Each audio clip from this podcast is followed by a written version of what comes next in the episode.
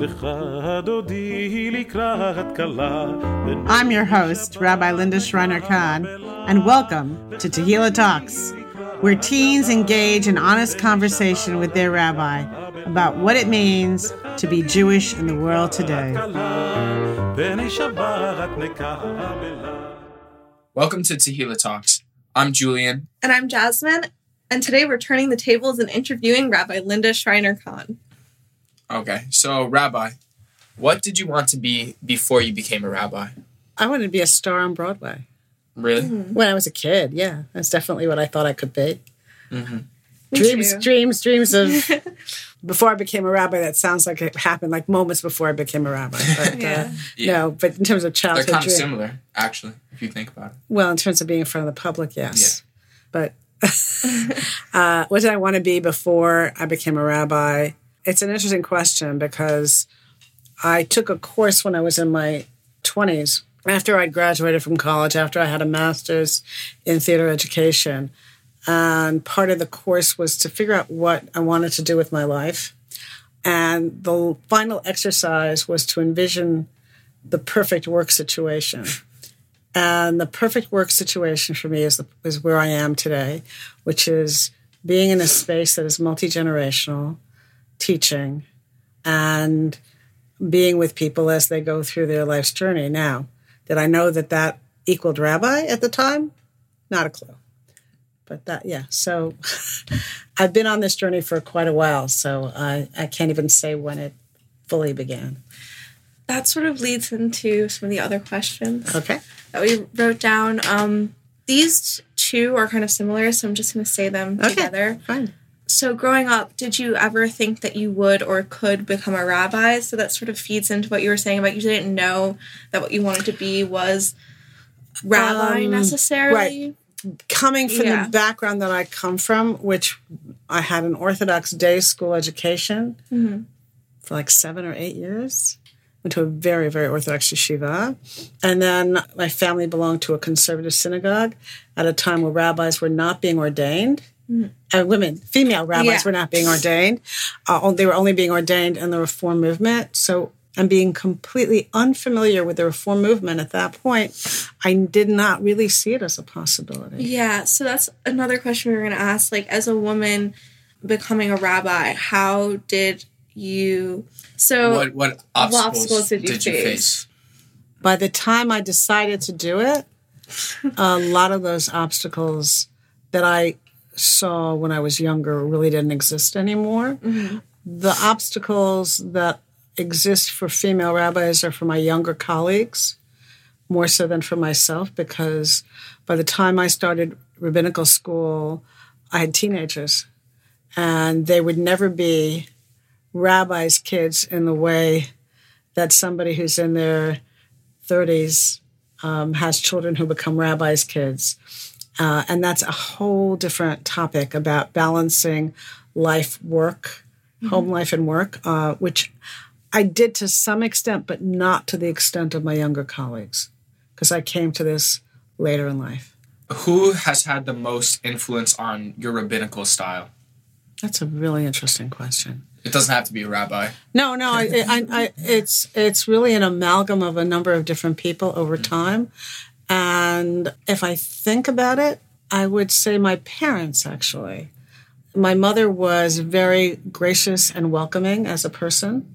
And and with my father, they, they just welcomed all kinds of people in yeah. to our home growing up and were pretty good about on the judgment side of life. Yeah. Not judging and valuing experience. And my father was the best listener you ever met. So I think that listening and hearing, I got that from my dad. Mm-hmm. So you've mentioned all of these characteristics that have inspired you in your life as a rabbi. As a rabbi, what characteristics do you try to emulate? And what do you think makes a good rabbi? Sorry if that's phrased not the best, but. what makes a good rabbi? First of all, a strong connection to Jewish tradition. I mean, if you know you're not a rabbi if, if you don't have that to start with, and that sense that uh, you have something to pass on to the next generation. That's key.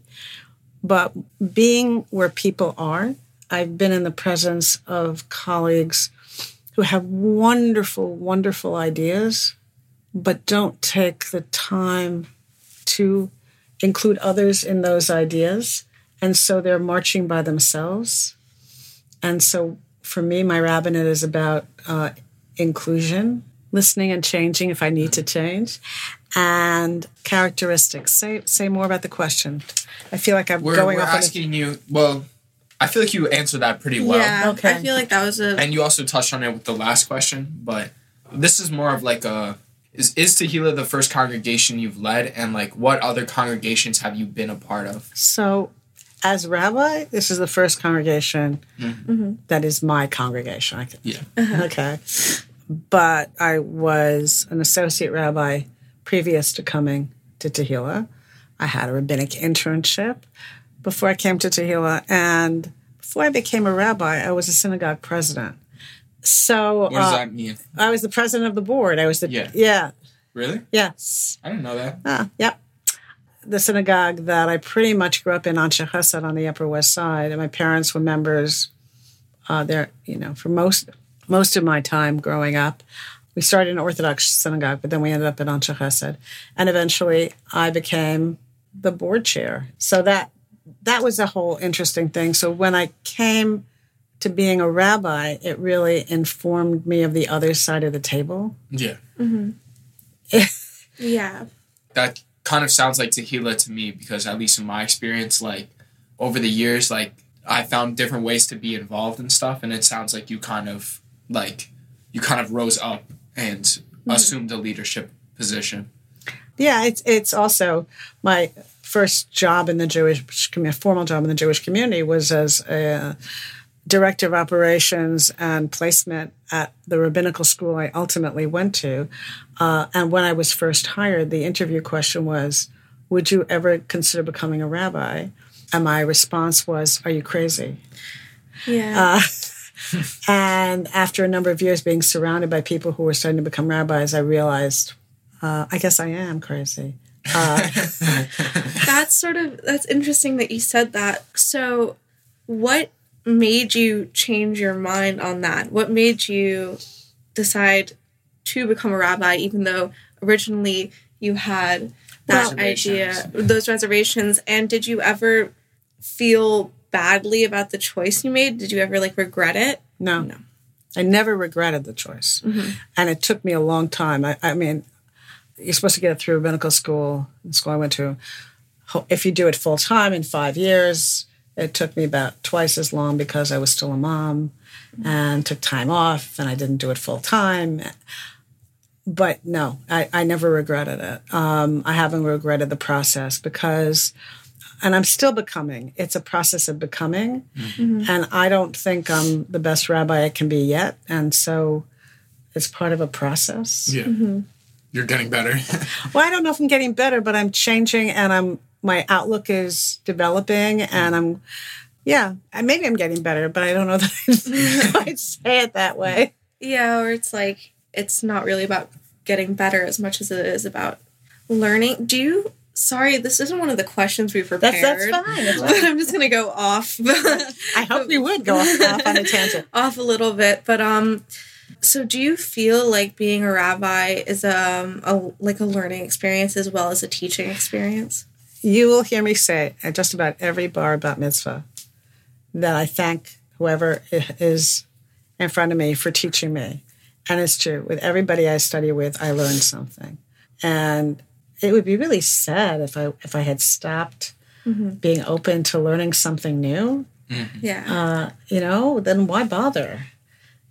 Yeah, If I if, if I was finished, then well, but why bother? There's still so much to learn, and I'm still learning from the tradition, and I'm learning from the people in the community, and I'm learning from what's going on in the world and how to hold fast and and Yeah. what does what I've learned as as a woman, as a daughter of survivors, as a rabbi, what helps me get through the complex times in which we live. And I would say all of the above and and much more. So yeah, once you close the door, you might as well just Yeah. give up hope. That sounds fun though. Like your job is pretty much like learning from people and Learning from people, learning from from the tradition. and from the tradition. Mm-hmm. Yeah, that sounds fun. I, I like. I wouldn't think I would have that reaction, but you you touched on how like your kids could have become like the rabbi's kids. Do you feel as a religious figure that people treat you differently, and how so? So, um, yes. And because I did this, as I said, later in life, I have a whole set of friends that knew me before. And that's a really, that's pretty nice to have a whole set of friends that knew me before uh, because they don't put the mantle on me. Yeah, But one of the things when I was ordained, somebody said it's going to get take a while to get used to this new garment of being a rabbi. And it's funny because I'm a new grandparent, and I think the same thing is true with that. When we keep adding to the different um, identities we have, uh, it takes a while for them to settle in. So I can turn it on to you. How? When did it feel comfortable to be in high school? Mm, I think like It still last year. hasn't. Well, but Yeah. on, on some level, I don't on- like it. well, no, but but you're a senior, so you you're right. You're Yeah. like so you're on your halfway out, but you're also comfortable on some level. Yeah, I think it's interesting because I don't think I've sort of become comfortable in my environment until this year, like until I'm almost leaving, which is, I think it's partly because everyone is almost leaving. This is definitely a very different topic, so I'm sorry. No, no, no, but it's not. It's really not. It's about it's about it's about when do we get comfortable in Yeah. new situations and in an educational process. I think people people lose a lot of their walls when it's like almost over. You know, people lose a lot of their like reservations for like presenting and like connecting with other people when they know that they're like never gonna see or never gonna be in that same space, in that same environment again in a couple of months. Like for me, I don't have regular school. Like I don't graduate in February, but I start an internship and I don't go to actual classes in like two months.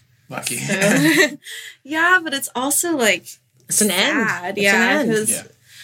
Right, but I think that's that. That's kind of what I'm saying is that when you get comfortable in a in a position, it mm-hmm. takes a while. Um, You try new things, and the other side of that is if you've been in a, in a place. I've been at Tehillah for ten years. My challenge is to keep reinventing yeah. so that mm-hmm. I don't get too comfortable. Mm-hmm. And you being on the board is a piece of that. Yeah.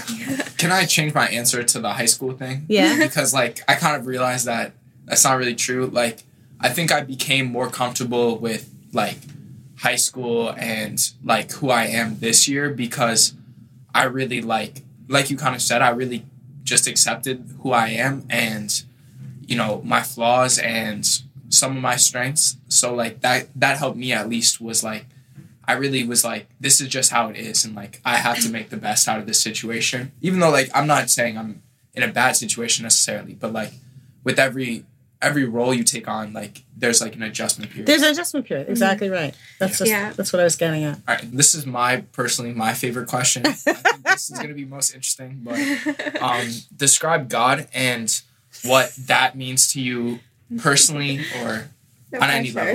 oh gosh. So this is the this is a hard question. And it's a very philosophical question. And it's one that I don't I refer to the divine in sermons and in teaching, but I try very hard not to describe what I believe so that I can create an open pathway for others to find their own understanding of the divine. Because within Judaism we don't have a unitary image. Yeah, mm-hmm. we don't have like a Caucasian man with like a beard. no in the sky. even, even though that's what I thought when I was in yeshiva right Really? oh yeah yeah yeah I, I had sort of that was sort of That Where- surprises me. I I I thought you wouldn't be the well, I was I was six years old. Yeah, Okay, and I also At age six, Yeah. that was was Yeah. a reassuring image, and it was a very immanent understanding of the divine. Right? It's like, well, I'm running away from this school that I don't really like. I'm going to run in mm-hmm. the bathroom, and I'm going to have this conversation with God, because that's part of what I did to get out of this very highly structured place that I was a little bit of a rebel in. So I asked too many questions. Um, That's sorry, that's interesting because I've always thought of like Judaism as like for me why I like Judaism is because I feel like it encourages asking questions. well, that's right. But this was a highly, highly Orthodox school, and uh, not where my parents were, but they sent me there because of the timing of the hours of the school. Uh-huh.